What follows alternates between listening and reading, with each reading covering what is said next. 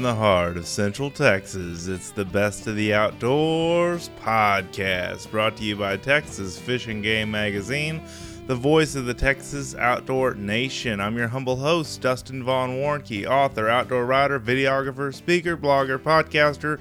Man, am I fired up about this show. Man, am I excited that you've taken the opportunity to download the show or stream it online, however you're listening. Well, we're back with another episode, and man, am I fired up about it. Talking a little bit this week about Hurricane Harvey and its effects in the Texas Gulf Coast area. And, we got hit by it a little bit in Central Texas, but the flooding and most of the damage, I guess, of this hurricane took place on the east side of Texas. And it was really a devastating hurricane for a lot of reasons. My wife's side of the family had three homes that they lost. One was her aunt, and the other two were her cousins. And I wanted to have Jeff Stewart on this show because he kind of did a lot of the relief efforts and recovery efforts with a couple of other people.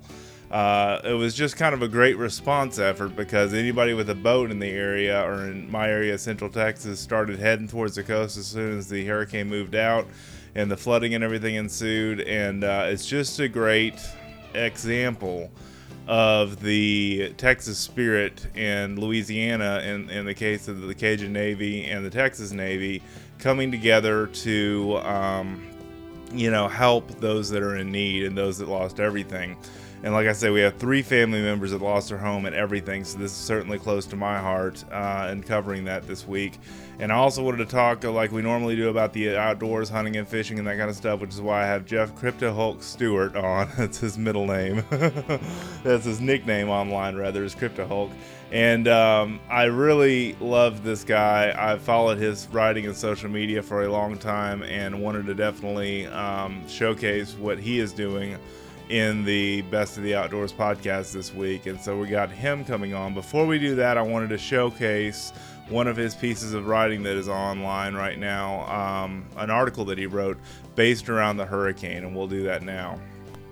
But as I'm recording this podcast, there's Hurricane Irma that is currently pummeling the Florida coast and the Gulf Coast area of Florida. And certainly all this is near and dear to my heart because I've got friends and family that live in the Florida area and are experiencing, some of the losses that come with hurricanes, in that area. And I really thought what Jeff wrote was really good. And he wrote this on September the 2nd. It's on his wall, Jeff Cryptohulk Stewart. You can look this up. Really enjoyed reading this. And it goes something like this. As I'm down in the flood-devastated areas for this past week, I could not help but notice that this is America.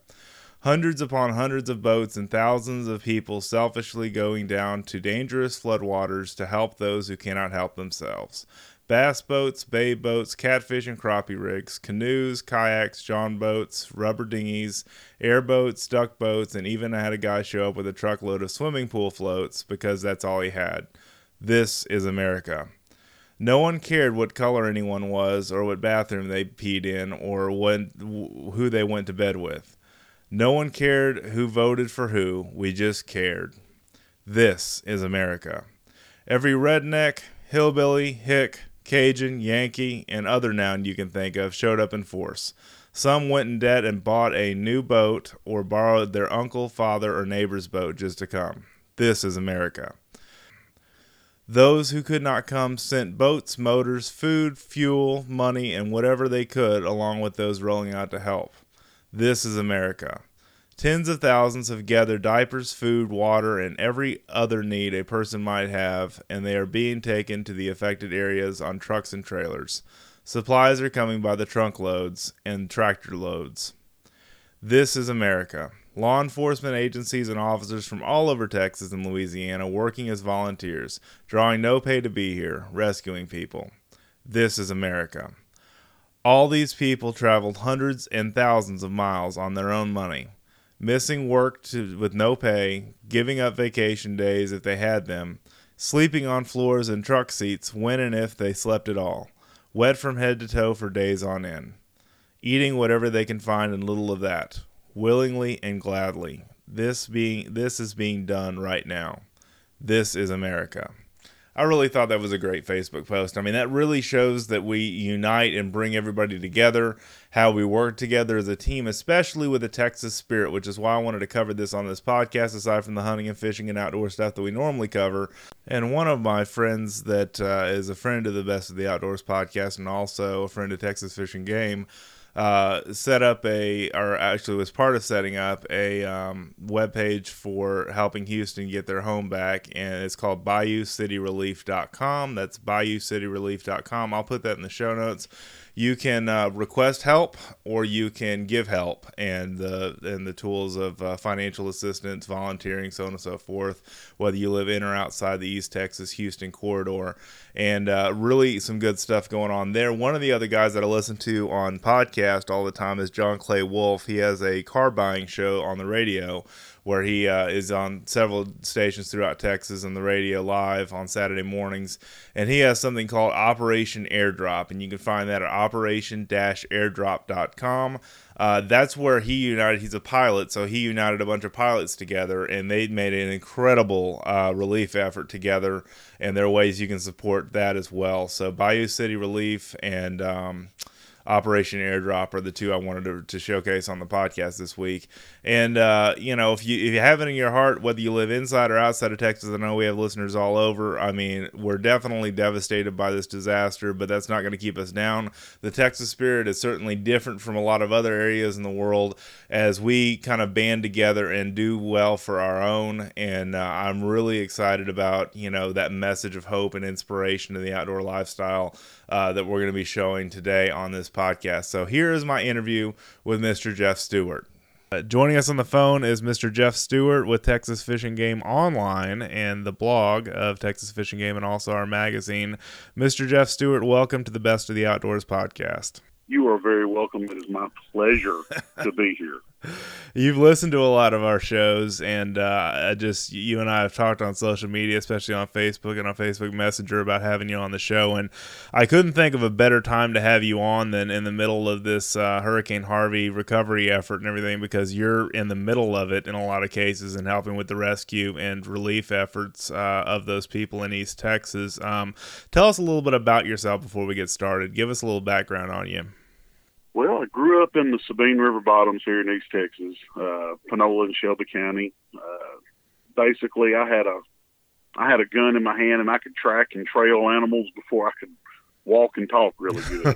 That's great. So you started young. Yeah.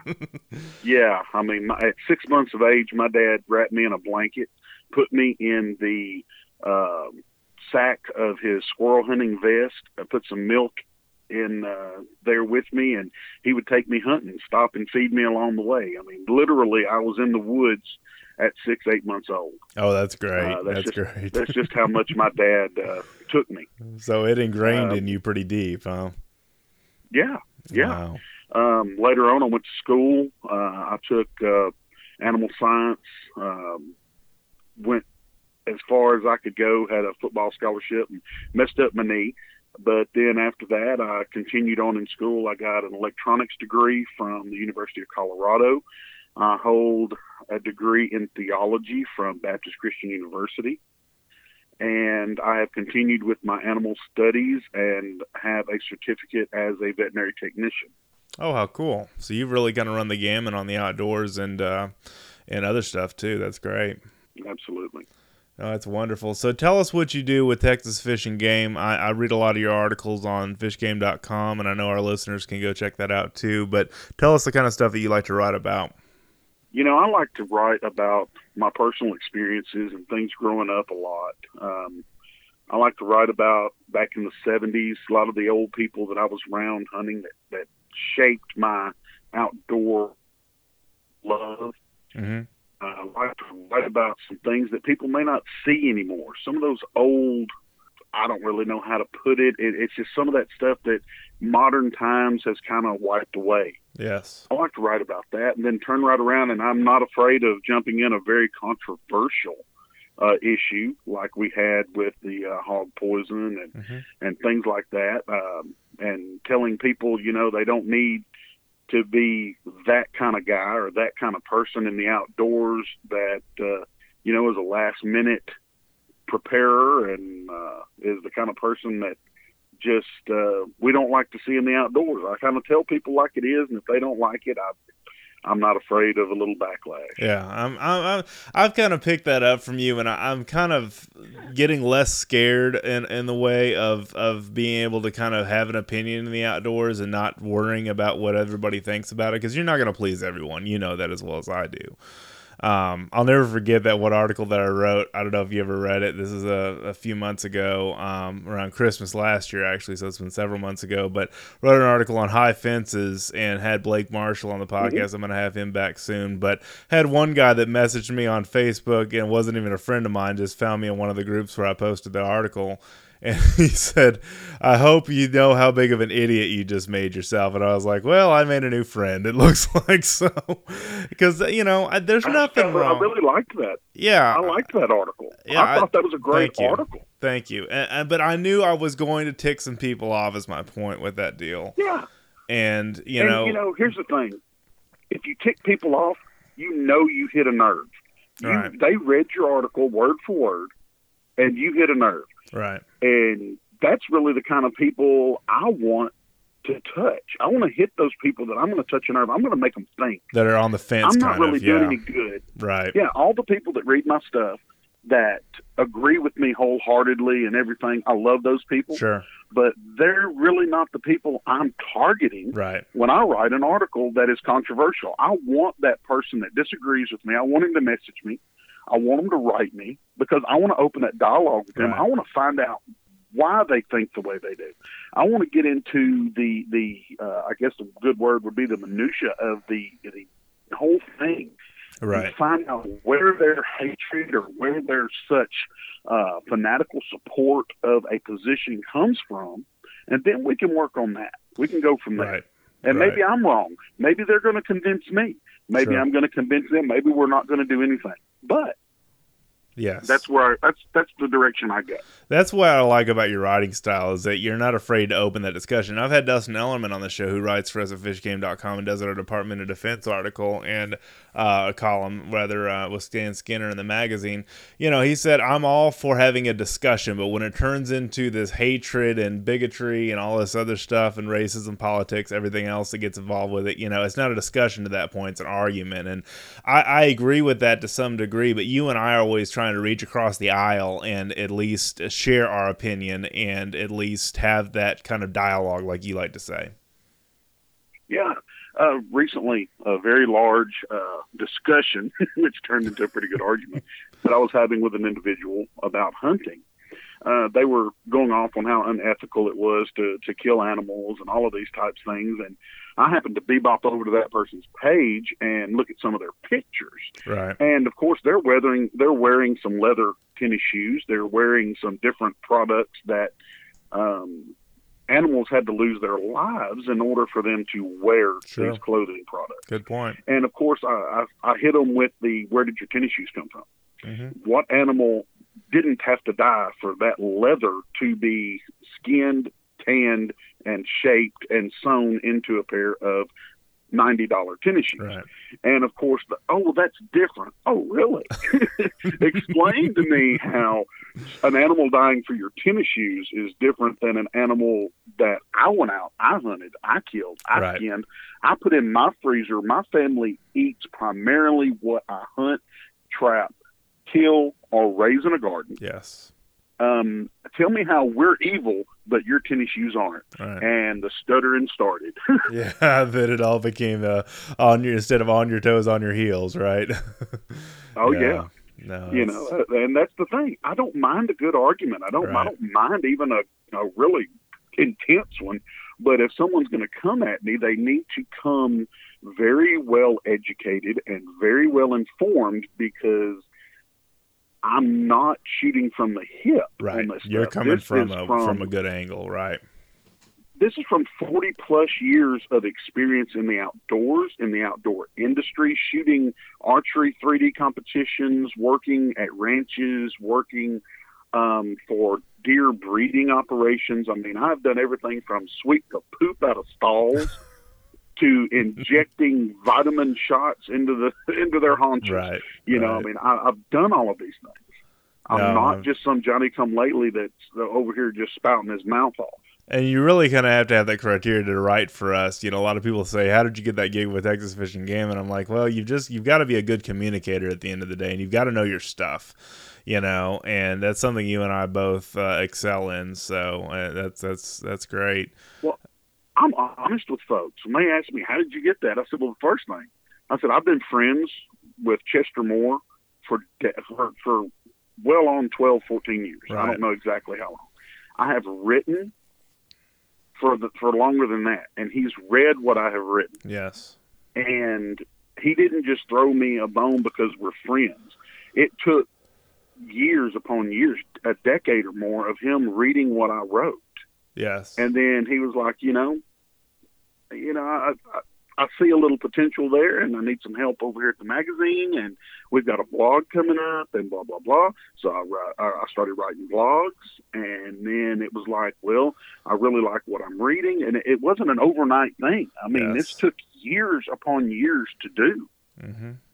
Yep, it did for me too. I mean, it's about proving yourself in the industry. And I'm thinking my next book that I'm going to write, Jeff, is going to be around how to quote unquote make it or be successful in the outdoor industry, because there's a lot of people kind of guard all their secrets close to the chest, and I've been criticized for kind of letting out the cat out of the bag when it comes to, you know, teaching people how to be successful in outdoor TV, or teaching people how to be successful as an outdoor writer, or whatever the case may be. But I don't want to hide that kind of stuff. I like to spread that around and say, hey, you can do this too, you know, and whatever you do.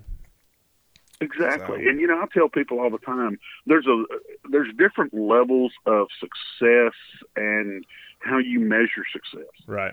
I've been writing for a long time. I've got a book published right now, and about to have another book that's published. I haven't made hardly any. I mean, I'm not getting rich here. Right. I don't measure my success by my bank account. Mm-hmm. I measure my success by walking into a store and somebody says, man, I read your last article. I love it. Somebody saying, man, I read your blog and I hated it. Or that feels good, doesn't it?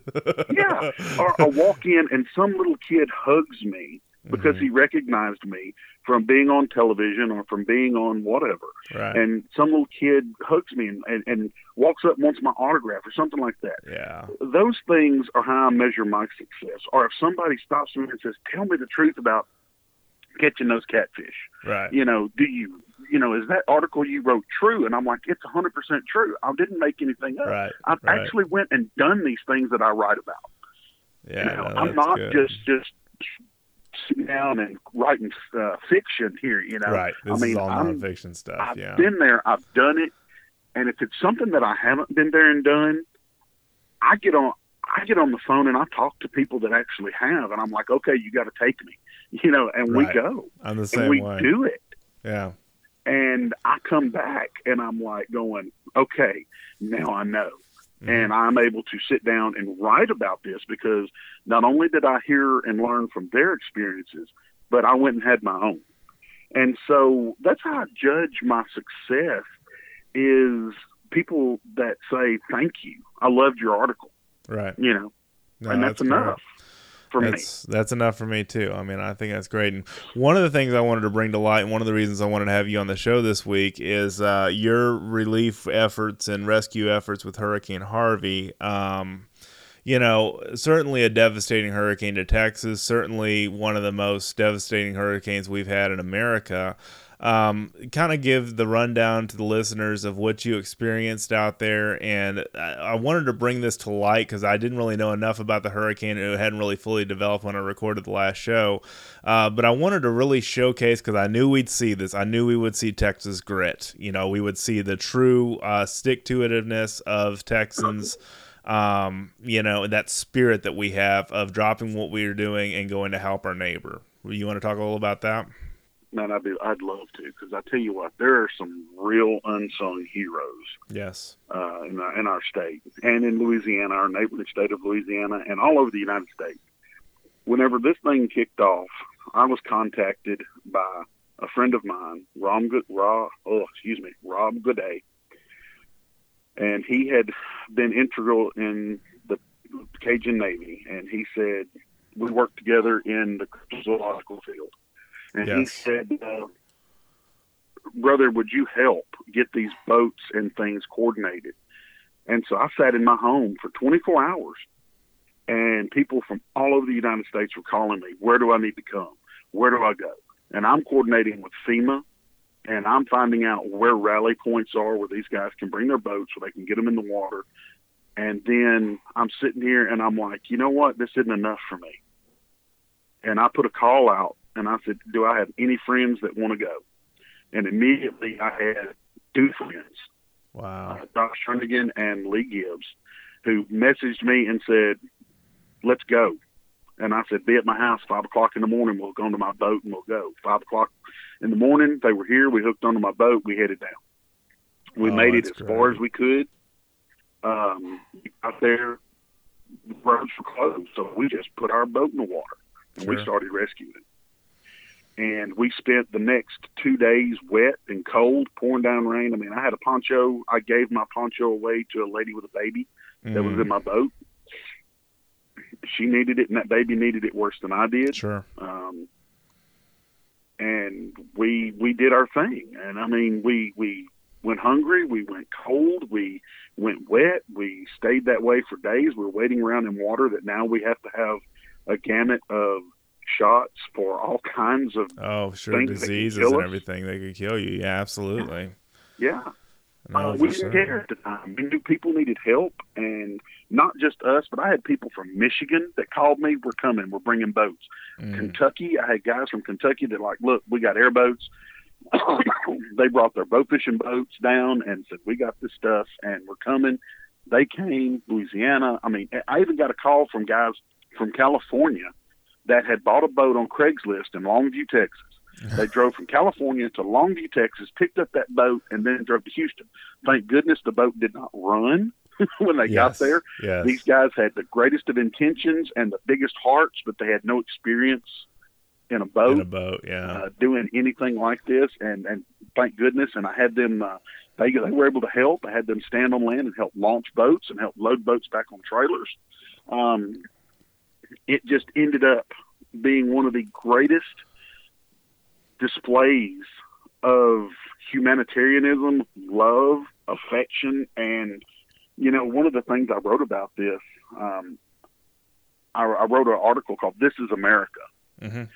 And that was the America that I love. You know, we hear about all this stuff on the news, you know, everything's a bigot or a racist, or if you're a redneck, you know, you're the scum of the earth because you hate everybody.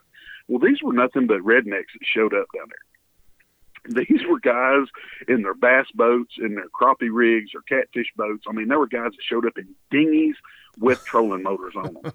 And I kid you not. I love it. And, you know, you look out there and you just wondered, you know, these are the people that are supposed to be the most hateful, these are all conservative people, Christian people that are supposed to be the hateful people. Right. And they were out there. They didn't care what bathroom you went to. They didn't care what color you were, what church you went to, whether you went to church or not. Nobody cared about any of that.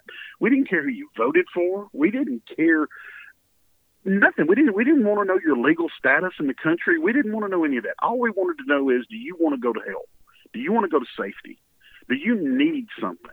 Sure. And we gave away our own rain gear. We gave away our own food.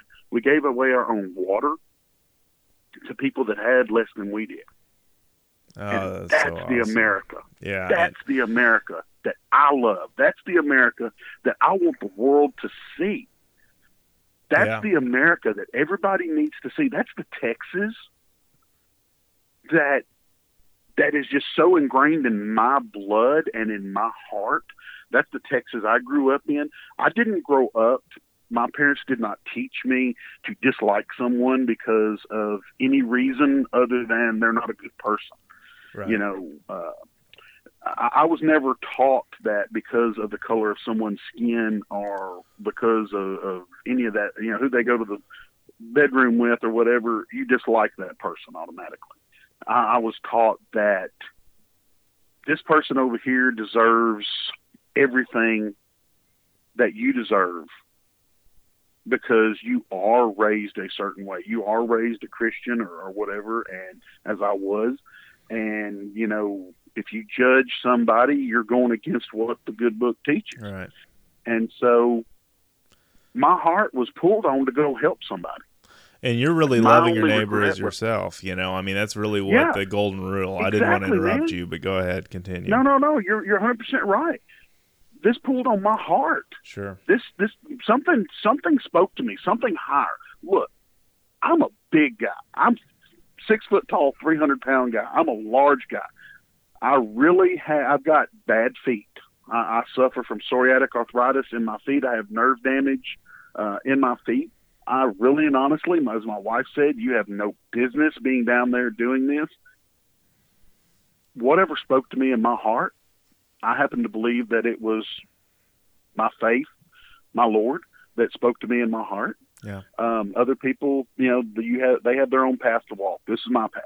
Sure. And it spoke to me and said, we need you. People need you.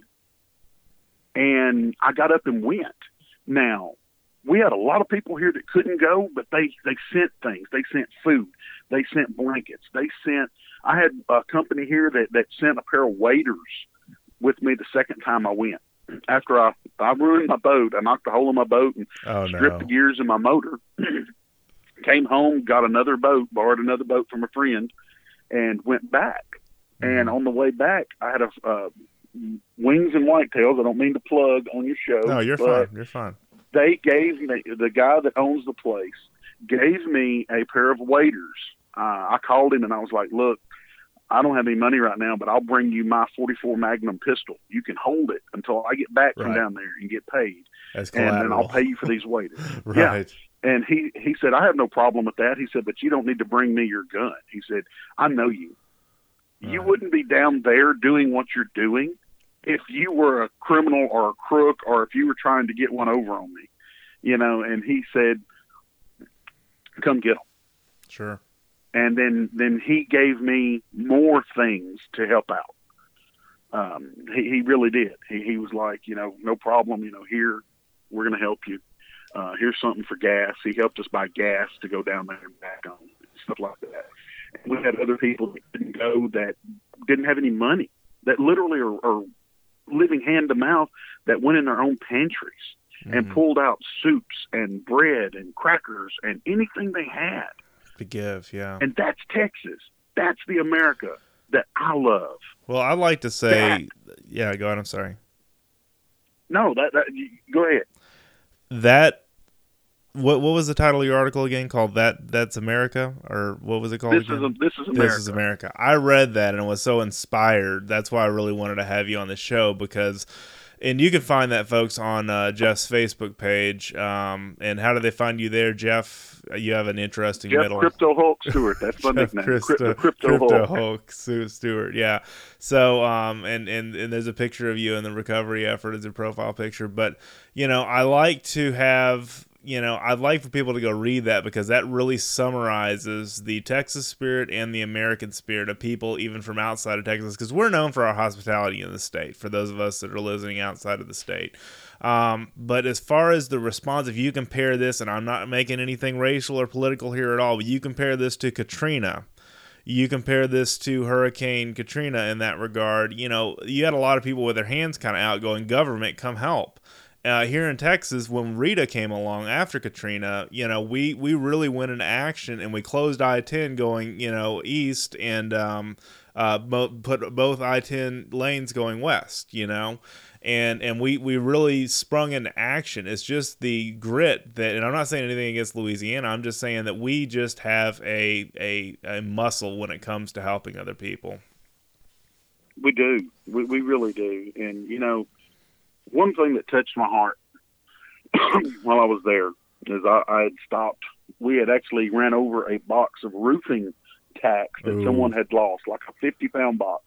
20 tires were ruined, trailers and truck tires in our convoy. Some of these tires had 15 and 20 roofing nails in a tire. Mm. Harris County got a local tire shop that was closed because of the flood to open up. and Harris County paid for us either new tires or our tires that could be fixed were fixed. While I was getting that fixed, I was at a gas station across the road getting a cup of coffee, and this elderly African-American gentleman, he walked up to me and he said, "Have you been down doing this rescue?" And I said, "Yes, sir, we have." And he said, "Can I take your picture?" And I said, "Yes, sir, you sure can." And he took my picture, and he started crying. And he said, "You got to excuse me, son. I'm a little emotional." I said, "Sir, this is an emotional time." Sure, that is. And he hugged me, and he said, "Do you mind if we talk a little bit?" And I said, "No, sir. I'll talk with you all day long." He said, "I've never thought in my life I would see this." And I said, "What did you see? I mean, what the flood? Are you talking about?" He said, "No." He said, "I never thought I would see all these white boys down here doing this, saving us." And I said, "Well, sir," I said, there's no thanks needed. You know, he was just being so thankful and everything. And I said, "We're all human beings." Yes. He said, "I know." He said, "But with all this stuff that's going on lately," he said, "all of you boys is down here," you know, he said. And he used a word that I will not use, referred to himself as a word. And I told him, I said, don't do that. I said, "You deserve way more respect than that." He said, "But it's true." He said, "Y'all are down here saving us when we won't save ourselves." And I said, "You're in a bind. And the Bible says, if your ox is in the ditch, get it out." Yeah, Jesus said. And I said, yep. I said, "All you folks down here in Houston, y'all are us. Y'all are us. We're all Texans. Y'all are us. Your skin color don't matter. Your religion, your everything, none of that matters." I said, "I've seen folks down here that are from Vietnam. I've seen folks that are Hispanic. I've seen folks that are African American in boats. I've seen every color, every religion, every creed of person in a boat down here saving folks." And he cried, and he said, "Will you pray with me?" And that brought me to tears. Oh, I'm sure. And he and I sat there and we started praying. And before we knew it, we had 6, 7, 8 people that had come and put their arms around us. Every person that was in that store came and put their arms in a group with us, around us, and we prayed. Mm. And that was such a powerful moment because this gentleman, evidently, he had bought into the rhetoric that, you know, we're all a bunch of hateful Trump voting rednecks, right, and we want the ruination of anyone that is not like us. And he saw firsthand that was not true. Yeah. And it really spoke volumes to me. He and I talked for the whole time our tires were getting fixed. He and I talked for a good 45 minutes to an hour, and was probably one of the greatest conversations I've ever had in my life with another human being. That's great. And it broke my heart because to see that the mainstream media has people of such great caliber as this man was. Yes. Believing in all this sensationalism that they're putting on TV. They're not putting on TV the good stuff that's going on. They only focus on the bad because that's what sells. Well, and my wife reminds me that I tell her this all the time, but in news, you know, if it leads, it bleeds is kind of the going phrase and has been for mainstream media for many years. That's what people want to focus on. But I mean, really, and I guess that's what the human emotion goes after a lot of times is feeling sorry for other people, or I don't have it as bad as they do or whatever. But the case made here in the Hurricane Harvey relief effort is that we all pulled together regardless of our political views or race. And that's what your article, you know, eloquently put so well, you know, is that America helps its own. We take care of each other. We love on each other. You know, all that BS just goes away of all of our differences when we're in a crisis situation like we were with this hurricane and the flooding. Exactly. And one of the things I saw that just took me aback was with all of this relief effort still ongoing. You know, people being fed, people being housed, people being clothed by other good people. Headline news, as I turned on my television, was a statue of Robert E. Lee somewhere here in Dallas or in Texas that's being torn down. And I'm going, really? This is news? Yeah. This is something that when we got people that are homeless and starving and don't know what they're going to do to get back in a home, there really is somebody here in Texas in a big city somewhere that still thinks that tearing down a statue of Robert E. Lee is going to make a difference to anybody. Yeah. That's a good point. And I had three family members on my extended family on my wife's side that were displaced from their home, and they waited to the last minute before they left. They left with nothing, and they've lost everything.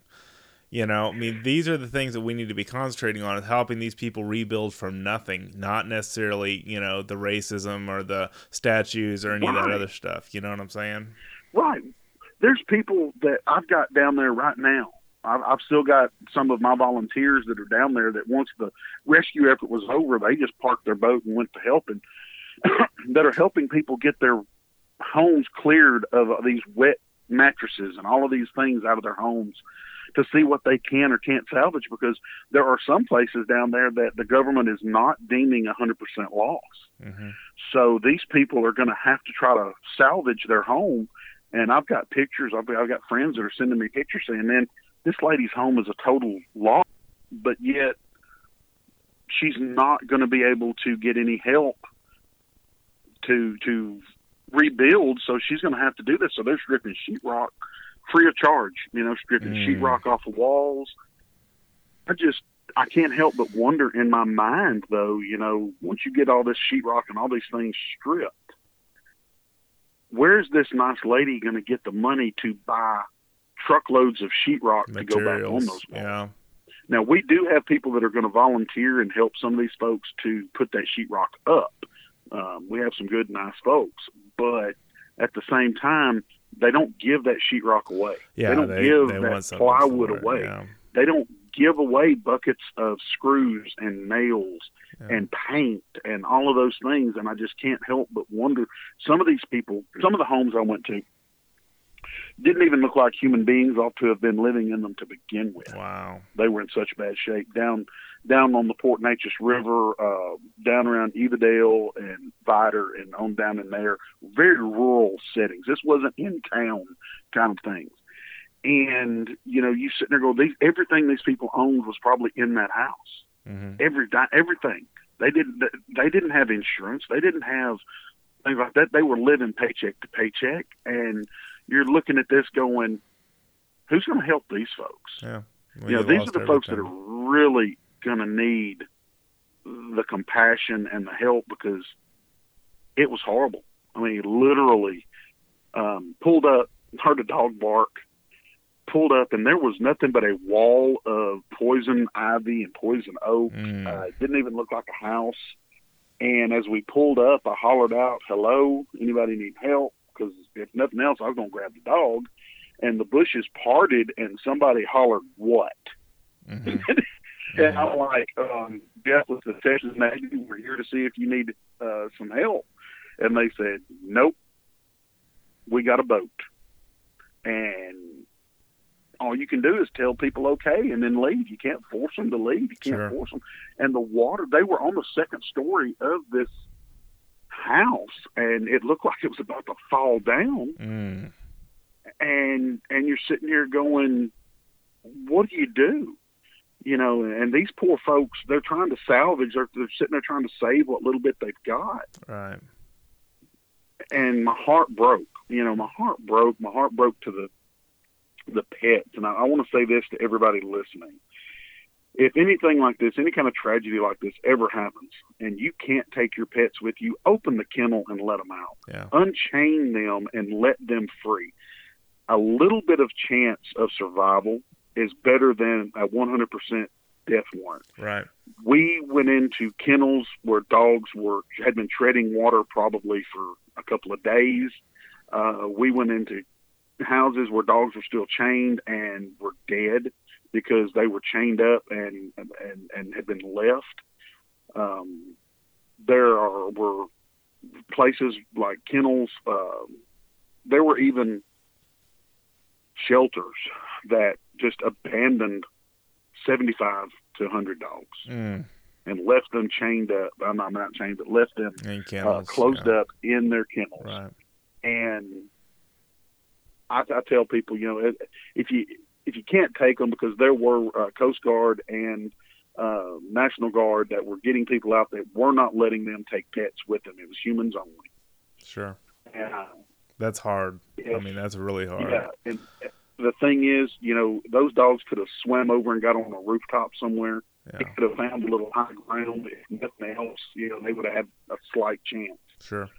Because we did grab dogs off of rooftops. You know, we did grab pets that were swimming. We grabbed deer. You know, some of our guys grabbed deer that were swimming out there and put them on their boats.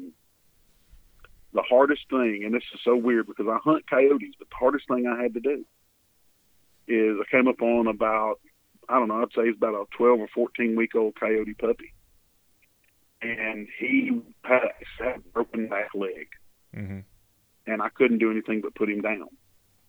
Right. Every time I tried to grab him, he was trying to eat me up. You know, mm-hmm. He was scared. And I wasn't going to let him lay there and suffer. So, you know, I put him down, and it broke my heart. And you know, people are like, but you shoot 100 coyotes a year. Yeah. And I said, it's a big difference in shooting one and putting one down than seeing one suffer. I don't want to see a coyote suffer. Wow. I don't like that. They kill my deer, but you know, at the same time, I would not shoot one in the leg and break it and watch him limp off. Right. And that's the thing a lot of people have issues with us as hunters, is we're these ruthless killers, especially the anti-hunter community in PETA and, you know, so on and so forth. And, you know, we love those animals just as much as the activists that are for animal rights do in a lot of ways, because you know, we harvest ethically, most of us at least. You know, a lot of us eat what we kill or donate it. You know, there's just that we have feelings too, is my point. Yeah, and you know, here's the thing I tell them. I know, and I can track most every dollar I've ever spent on conservation. Mm-hmm. Can they? Yeah. I know all the families that I have fed with hundreds and hundreds, probably over the years, thousands of pounds of hog meat, deer meat, and everything else, fish, everything I've caught. So I've had people literally call me on the telephone and say, look, we know a family down here and they're on hard times. Do you have any deer meat or anything that you can spare? And I've literally loaded up 3 garbage bags full of sausage that, you know, I paid for its preparation. Sure. Deer hamburger, deer steaks, all of these things, deer jerky even, and taken it down and donated it and said, here, give this to the people that need it. You know, we have hearts. I mean, we really do. I've killed hogs, and I've got on the phone when I didn't want them. I've got on the phone and I've called 10, 15, 20 people and found somebody that says, man, yes, please bring us those hogs. We'll skin them now. You know, sure. I've taken them and given them. So, you know, when these animal rights people say, you know, we're ruthless, bloodthirsty hunters, you know, I like to ask them, how many deer have you ever gotten out of your vehicle, walked across a ditch, and got their foot out of a barbed wire fence that was hung up? Mm-hmm. I know I have. I know lots of hunters who have. Sure. I know lots of hunters who have risked their lives on icy ponds or in very deep mud around the edge of a pond where a deer's gotten stuck. I know lots of hunters that have gotten themselves in some pretty sticky situations saving an animal. The same animal they're hunting, but the thing is, just because we hunt it doesn't mean that we don't love it. Yes. We love these animals. We want to see them flourish. We want to see them, and anybody that says that they're a hunter and they're out poaching or they're doing the bad things, that's not a hunter. That's right. A poacher. I agree. There's a big difference between a hunter and a poacher. We would never want to shoot or kill the last animal of anything. We wouldn't hunt an endangered species. Now, I get a lot of backlash from the people that go and like hunt the lions and hunt elephants and things like that, and it's kind of a double-edged sword for me, because I don't want to go and hunt one, but at the same time, I've done the research, and the areas where these animals are being hunted, the animals are flourishing. The areas where these animals are not allowed to be hunted, their numbers are declining, because where they're being hunted, there's the people are stopping the poaching. Where they're being hunted, tens of thousands of dollars of every single hunt go back into the community. $100,000 goes back into conservation, pays for wardens, pays for rangers, pays for bullets and guns and all of these things that stops the poaching. And so it's a double-edged sword. Even though I personally don't want to hunt one of these animals, I see the benefit of the legal, proper, regulated hunting of them. Well, I can't agree with you more, Jeff, because that all being said, and I've brought this up with Tim Jackson when I had him on the podcast a few podcasts ago, you know, he hunted in Africa recently, and he basically said, you know, if there's no value on their lives, just like here in the state of Texas with our exotics and our hogs, if there's no value on their lives, they're seemingly worthless then to the population there, aside from killing them for food or killing them because of depredation as far as predators go with lions and those kind of apex predator animals. You know, if you don't have that kind of respect for that animal, if you don't to hunt them, they'll go away. You know, that's my point. Yeah, exactly. You know, and you know, we as hunters, we are the conservationists. No animal that has ever been brought back from the brink of extermination was brought back by any animal rights organization. Never in the history of anything going on in the United States or all over the world, no animal rights organization has saved a species. But hunters and hunting organizations have saved numerous species. Mm-hmm. The most famous of which is the Rocky Mountain elk. Yes, very good point. You know, the Rocky Mountain elk was on the brink of extermination, and it was brought back. We love, you know, we as hunters, we band together. You know, our hunting license fees, all of the money that we spend, a certain percentage of it goes toward conservation. Well, and then 100% of the money, and I brought this up on licenses and stuff. I was just reading the other day when I renewed my hunting license and my fishing license, my super combo for Texas, 100% of that money goes to conservation. 100% goes to the conservation efforts. And then I get these people you and I are on Texas Hog Hunters Association. We got people on there who say, do you have to have a license to hunt hogs? And I'm like, my goodness, man, this goes to help the problem, you know? I mean, this goes to help conservation in regards of other. I love it when people hit me with that, but I don't have to have a license to do I to hunt hogs, and I'm like, or to go fishing or whatever. Why wouldn't you want to buy a license? Right. Why do you not want to buy a license? What's the point of getting to buy a license? Now, I understand if you're Farmer Ted and you are sitting on your porch and 40. Hogs come out and start rooting up your hay meadow. Yes. I understand you not needing to worry about a license to go in the house, grab the OT6, and go blasting off. Right. But if you are loading up in the truck with your buddies and you've got a $2,300 AR-15 tacked out with a thermal scope on it, and you're worried about buying a $70 license, yeah. Or you're worried. You don't even have to have that. You can buy just the basic license. Yeah, a basic year-long hunting license. But you know, you're worried about if you got thousands of dollars worth of gear and you're going out here to hunt hogs, and you're worried about buying a license. That to me, there's something that we've missed. We've done something wrong in our education process of our fellow hunters, because the point is, I buy the super combo every year with every stamp, every tag. I don't use half of it, but I buy it every year. Why? Because I know where that money's going. Sure. I know where that money's going. You know, I probably haven't caught a redfish that was big enough to keep in, 5, 6 years. Mm-hmm. Caught a whole bunch of small ones, but I've still got that redfish tag on my Yep. On my license every year, yeah. No, I haven't killed a duck yet, to be quite honest with you. And I got my duck stamp last year and didn't end up going duck hunting. This year I got it again, and that stamp's continuing to increase in price, like $28 now. But I'm just like, man, for what it goes back to in the feds and the federal government taking, you know, and doing conservation efforts with it, it's worth buying that darn stamp, you know? It really is. It is. Because here's the thing. You and I may not want to go duck hunting. We may not even get the chance to go, but then again, we might.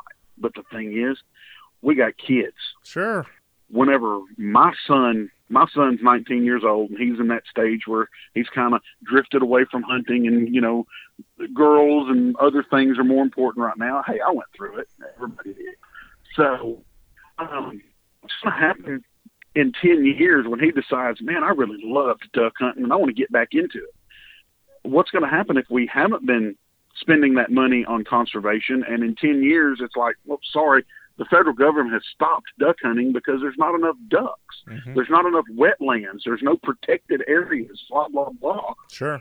You know, I don't have to tell my son or my I just became a grandfather. I have a granddaughter. Congratulations. That's great. Old. Oh, how cool. Yeah, she's 3 months old. And she already owns a gun. you know what I'm saying? I've got a gun and gun station here. You know, that's got rolling on it, you know. That's awesome. The thing is, when my daughter hunted, my daughter killed her first hog with a bow when she was 11. Mm-hmm. Killed her first deer with a rifle when she was 14. So, you know, she had been bow hunting long before she ever picked up a gun. And the thing is, I want my granddaughter to experience that. Sure. I agree. You know, I want that conservation to still be in place. I want all of this to be there. So when that little 3-month-old baby, whenever she hits 10 years old and she says, "Pita, I want a bow." Mm-hmm. When she hits 13 years old and she says, "Pita, can I go deer hunting with you? Can I shoot one of your guns or whatever?" You know, at that point in time, I'm going to be able to say, "Yes, baby, we have plenty of deer. Let's go hunt them." Absolutely. We talk about that all the time. Let me teach you how to track. Let me teach you how to trail. Let's go out here and grab the old hawk muzzle loader that I love to hunt with, the primitive muzzleloader. Mm-hmm. Let's go and let me show you how to, you know, poke some powder down the barrel of this thing and chunk a big round pumpkin ball at something. You know, I want to still be able to do that 10, 15 years from now. That's why I pay my money for my licenses. I'm glad that my tax dollars, when I buy a rifle or when I buy a shotgun, when I buy hunting-based products, a percentage of tax dollars goes to conservation. Yes, absolutely.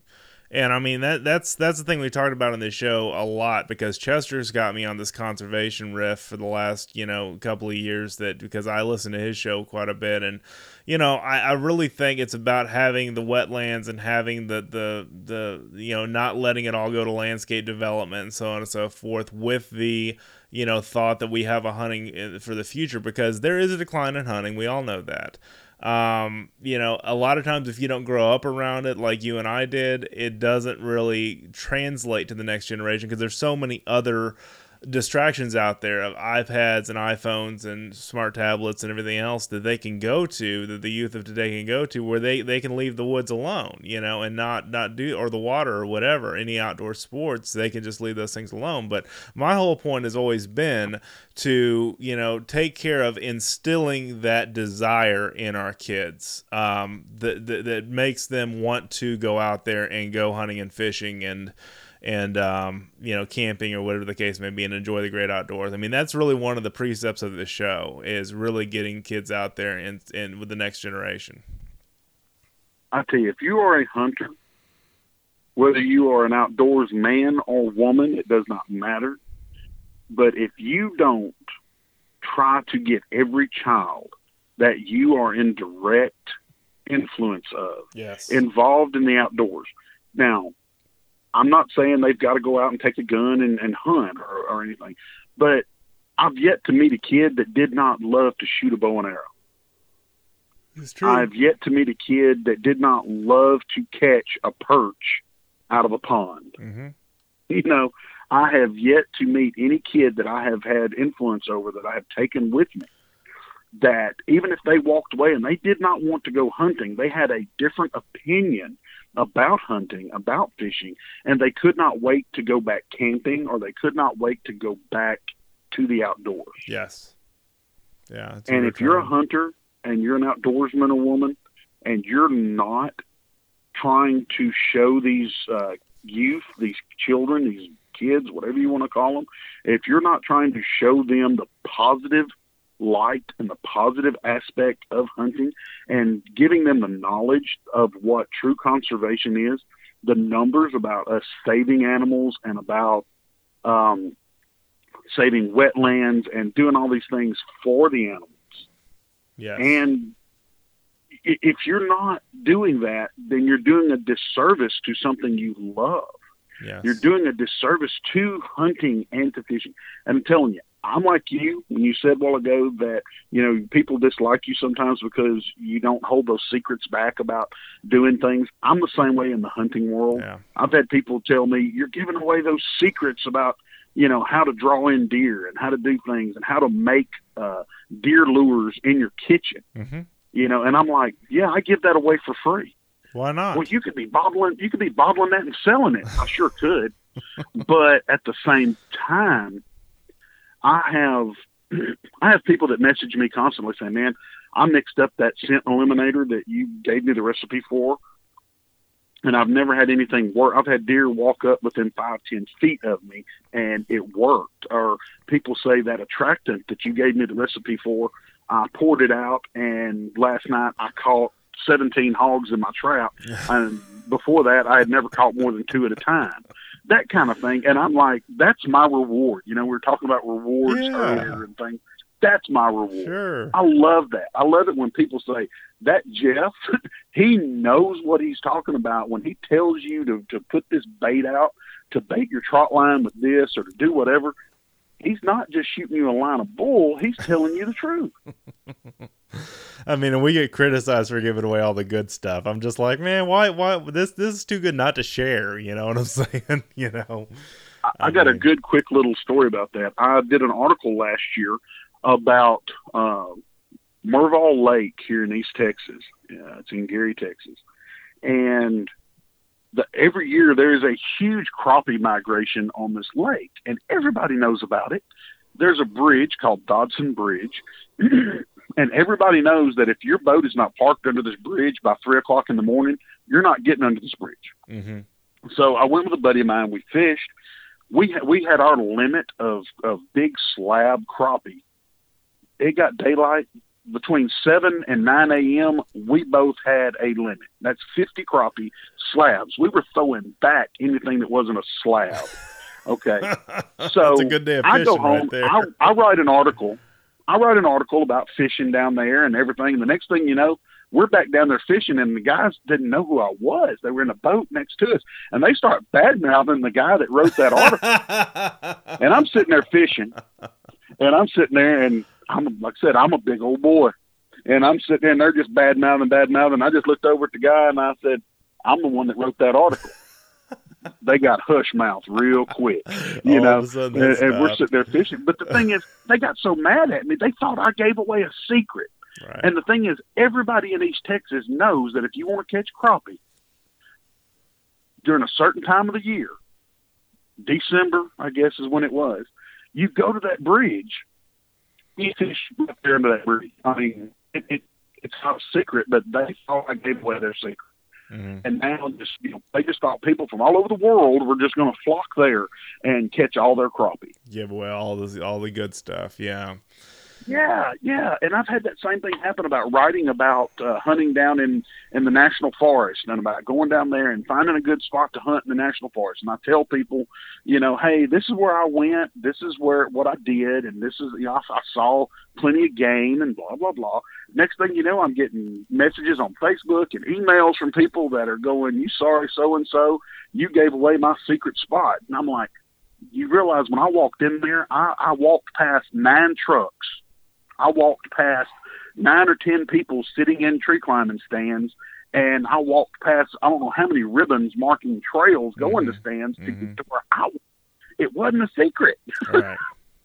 Yeah, but you were just doing your thing, and I mean, there's really nothing wrong with it's all about sharing the great outdoors with each other and taking care of each other, and I mean, we do that a lot in Texas. We talked about that with the hurricane relief effort, but you know, I don't keep the cards close to my chest when it comes to things that I can help people be better at in the outdoors, and that's the whole reason why I started this podcast and it became part of the Texas Outdoor Nation. Is just that I love this so much, you know, helping other people. You know, that's where my heart is in all this.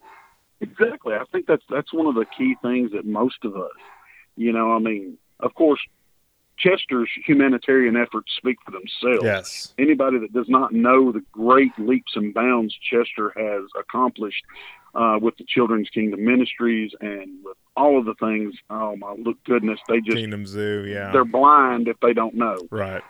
Dustin, the good things Dustin is doing with his Camp His Way. Yes.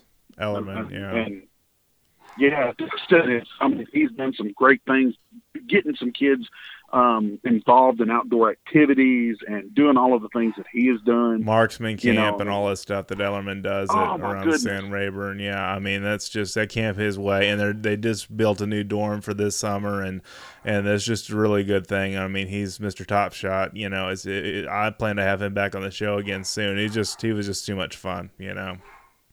Yeah, and you know, I sit there and I go, wow, Texas Fish and Game Magazine. I don't mean to toot our own horn, but in all honesty, it's got the best group of writers. It's got the best group of contributors, I guess is what you would call us. Sure. It has some of the best information of, I'm not just saying any magazine in the state. I'm saying any magazine out there, period. Oh, I believe that nation. For sure. Yeah, I mean, there are people outside of Texas that get Texas Fish and Game, but I mean, as far as our coverage and everything else, we're the largest magazine in the state of Texas, but I mean, it's just amazing the amount of knowledge I've picked up over the years from other articles that I've read to go into other articles that I've written again, you know? I mean, it's right. Great. And we have such good contributors. I mean, you, me, whatever, beside the point, but we're talking about Lou Murillo. I mean, Murillo, yeah. If you've read any of his stuff, I mean, my goodness, you know the wealth of knowledge this man sure. has. Yeah. And I had the opportunity to do a little turkey hunting with him last year, and was just blown away by this man. He was just sure. a great humanitarian, a great man. Ted Nugent, I mean, controversial and everything as Uncle Ted is, we don't always see eye to eye on our own subjects, but my goodness. I mean, the man tells it like it is, and he, once again, I look to him for my inspiration on, you know, being not scared of the controversy, right. not being scared of saying what I think, saying what I want. And as long, the way I look at it, as long as you say things articulately and from an educated point of view, it's hard for people to do anything but just come at you with personal attacks. That's right. And if you state your point well. Yeah. Yeah, attacks go off of him like water off a duck's back. You know. So, you know, we've got, oh, my good, you just name it. I mean, my goodness. Doug Pike, Joe Doggett, yeah, the whole cast. Doggett, man, yeah. and Williams and Calixto. Yeah. I mean, yeah. Calixto come on, Gonzalez, man. Yeah. They're all great. Excuse me if I don't pronounce his name right. That's a hard one on me. That's good. No, that's fine. Cal is what we call him. These are guys that I'm so honored to now be in the ranks of because I read them for years. Right. You know, I read these guys like, oh, my gosh, the new Texas Fishing Game is here. Oh, my gosh. You know, I got to read this stuff. Sit down and read it from cover to cover. Yep. And now to see my name, and then this month, I had no clue that my teal hunting article was going to be on the cover. Yeah, I saw that. That's another reason why I wanted to have you on the show, because I saw you posted it on Facebook. I was like, yeah, Jeff's teal story made it in, so that's great. And so. I'm sitting here, and my wife, you know, she's, oh, you got your new Texas Fishing Game in the mail. And, of course, she chunks it to me. I look at the cover, and I'm like, what? That's right. You know, I'm like, I mean, I of course, you know, I mean, I have lots of articles in the magazine, but I've never had one on the cover. Right. And I'm sitting there, and I'm having a fit, and my wife's like going, what? I'm like, look at this. Look at the cover. And she's like, it's a duck, you know? And I'm like going, it's my story. Read it. And she's like, oh, did you write that? And I'm like going, well, yes, dear, I did, you know? And I'm just having a fit because, you know, to me, this is living a dream. Yes. As a kid that grew up reading magazines, I mean, I got my first outdoor magazine. A friend had a garage sale and didn't sell them and threw away a stack of outdoor magazines that were probably 3 feet tall, and they let me have them. Wow. I brought them home. Some of those magazines went all the way back to the late 60s, early 70s, a lot of them. And so I read those magazines from cover to cover. I read a lot of them till their covers fell off. Mm-hmm. You know, and so that was my first time reading an outdoor magazine. So now, you know, people that I read and just idolized, you know, Larry Wassoon and guys like that. Wow. I'm sitting here now and I'm writing alongside guys like that. Yeah, that's the way I feel too. And it's a dream come true. I've looked up to guys like that and to get some feature articles and stuff like that. That's just great. So yeah, no, that's wonderful. Well, listen, man, we're at an hour, I think, of us talking, which has been great. Tell folks how to get a hold of you. Time flies when you're talking to good people. Yeah, I love talking to you. You were a great interview, I got to say. Tell folks how to find you on social media, where you're at, what your handle is, that kind of stuff. Again. Well, of course, everybody can go to FishGame.com and look up my articles, read Dustin's articles. You know, I mean, we're all on FishGame.com. That'd be the best place to find us and read what we write. I can also be found on social media at Jeff Cryptohulk Stewart. I love that middle name. On Facebook. Yeah. Cryptohulk. I'm on Instagram as Jeff Cryptohulk Stewart. Twitter, same thing. I mean, just any of those things you can find me on. Just about everything that has an outdoor heartbeat. If you look hard enough, you'll find where I've commented or wrote something on it. So. That's great. Basically, I mean, look up fishgame.com. That's going to be the best thing. Read what we say, because there's just the best group of people right there that there is, in my opinion. Yeah. Get those kids out there, get them in the woods, get them on the water. If nothing else, sit them down in front of the TV and get on YouTube and go show them some of those old Virgil Ward and some of those old Mutual of Omaha videos and things, and see if you can spark something in them. Some Fred Bear videos too, you know, that never hurts. Fred Bear, man. Oh man, you ain't kidding. Howard Hill, those are my favorite. The old Howard Hill videos of him shooting people throwing aspirins in the air, and he was shooting them, you know, way back then, or shooting bow fishing, Howard Hill bow fishing, your shark swimming by and he's shooting a shark with a wooden arrow, you know, things like that. Yeah, that's really cool. Get those kids, show them those things. Sure. Because those things are going to be gone before long. You won't even be able to find them on YouTube and things before long, because somebody's going to claim they're too violent or too whatever. It offends somebody. It triggers something. They're what we grew up with, you know, for sure. So... But no, that's great. You've been a great interview. Thanks a lot for your service in the Hurricane Harvey recovery efforts and rescue efforts and everything. I can't thank you enough for doing that. And, you know, I can't thank you enough for being on the show with me, man. My pleasure, man. I enjoyed it as much as you did. I hope. Absolutely.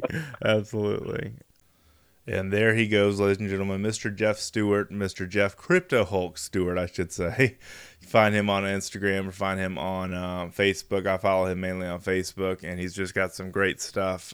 He also, as he talked about in the podcast, made the cover for this issue of Texas Fish and Game Magazine, and I've got that right behind me here on a story on duck hunting, teal hunting, and cover story, and the cover shot was dedicated to that story as well. So this is a really good issue to read for the September issue if you get Texas Fish and Game. And if you don't, what is wrong with you? You need to go subscribe right now. I'm sorry, just kidding.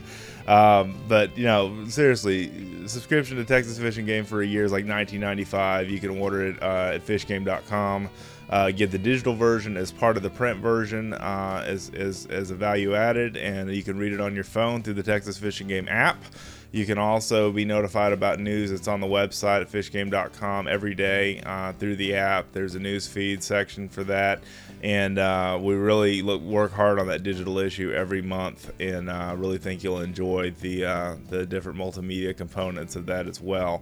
If you have not done so already, please subscribe to the Best of the Outdoors podcast. You get a new episode every 2 weeks is what we're doing these for right now, and really have a lot of fun doing this show for you guys. Really, you know, get to pour my heart out to the world on these podcasts about, you know, things about the outdoor lifestyle, and hopefully give you some hope and inspiration to go out and do your own outdoor adventure and have your own Best of the Outdoors out there, and really have a lot of fun doing that. So please subscribe. You can subscribe through iTunes. You can also subscribe through Podbean, which is the place that hosts our podcast, and that's podbean.com. And then our page is thebestoftheoutdoors.podbean.com. You can go online and check that out, and that has all of our episodes since we started this bad boy back in 2015. And so I love doing this show. I don't know if you can tell in my voice, but I'm constantly, you know, inspired every week to bring this show to you, because it's always something unique and awesome to showcase and bring to your listening ears, however you're listening to us. Thank you so much for doing so. So that all being said, I just wanted to thank you guys again for your support of this podcast. Please tell a friend, share this on social media if you want to. That would help us grow the show organically, and things are growing pretty fast right now, but I'm really liking to keep the steam on that train and just continue to inspire you to tell other people about the show so they can tune in. Again, our two charities I wanted to bring to your attention are Operation Airdrop. That's operation-airdrop.com. You can support them through the pilot effort that is helping with the Hurricane Harvey recovery. And then BayouCityRelief.com. Bayou is B-A-Y-O-U, CityRelief.com.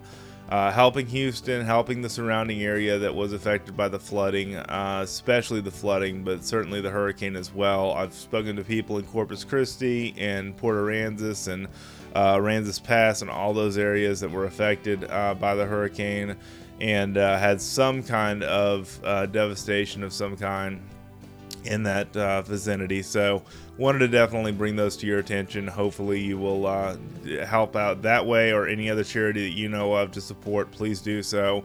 We certainly need it here in Texas, and want to definitely bring up that to inspire you to go do something, to be part of the change and recovery efforts. So thank you so much again for watching. Thank you so much again for reading. Thank you so much again for listening, and have an awesome day in the outdoors.